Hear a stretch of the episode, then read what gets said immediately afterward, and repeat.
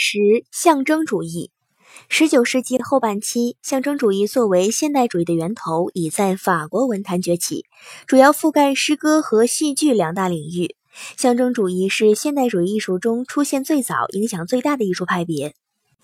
法国诗人让·莫雷亚斯于1886年9月15日在巴黎《费加罗报》上发表文学宣言，首次用象征主义这个称谓指代当时的新诗人，要求诗人摆脱自然主义文学注重再现外界事物的倾向，努力挖掘和表现内心的真实，力图赋予抽象观念以具体可感的形式。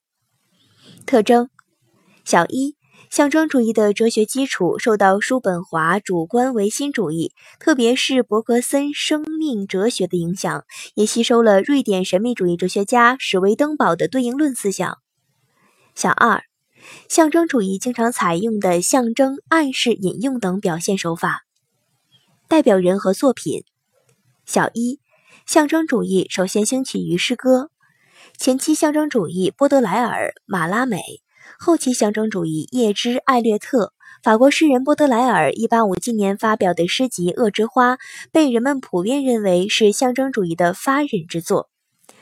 英国诗人艾略特的《荒原》被称为20世纪英美诗歌的里程碑。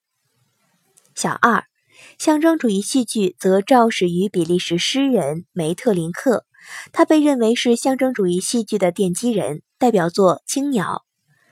德国剧作家惠普特曼之功陈忠。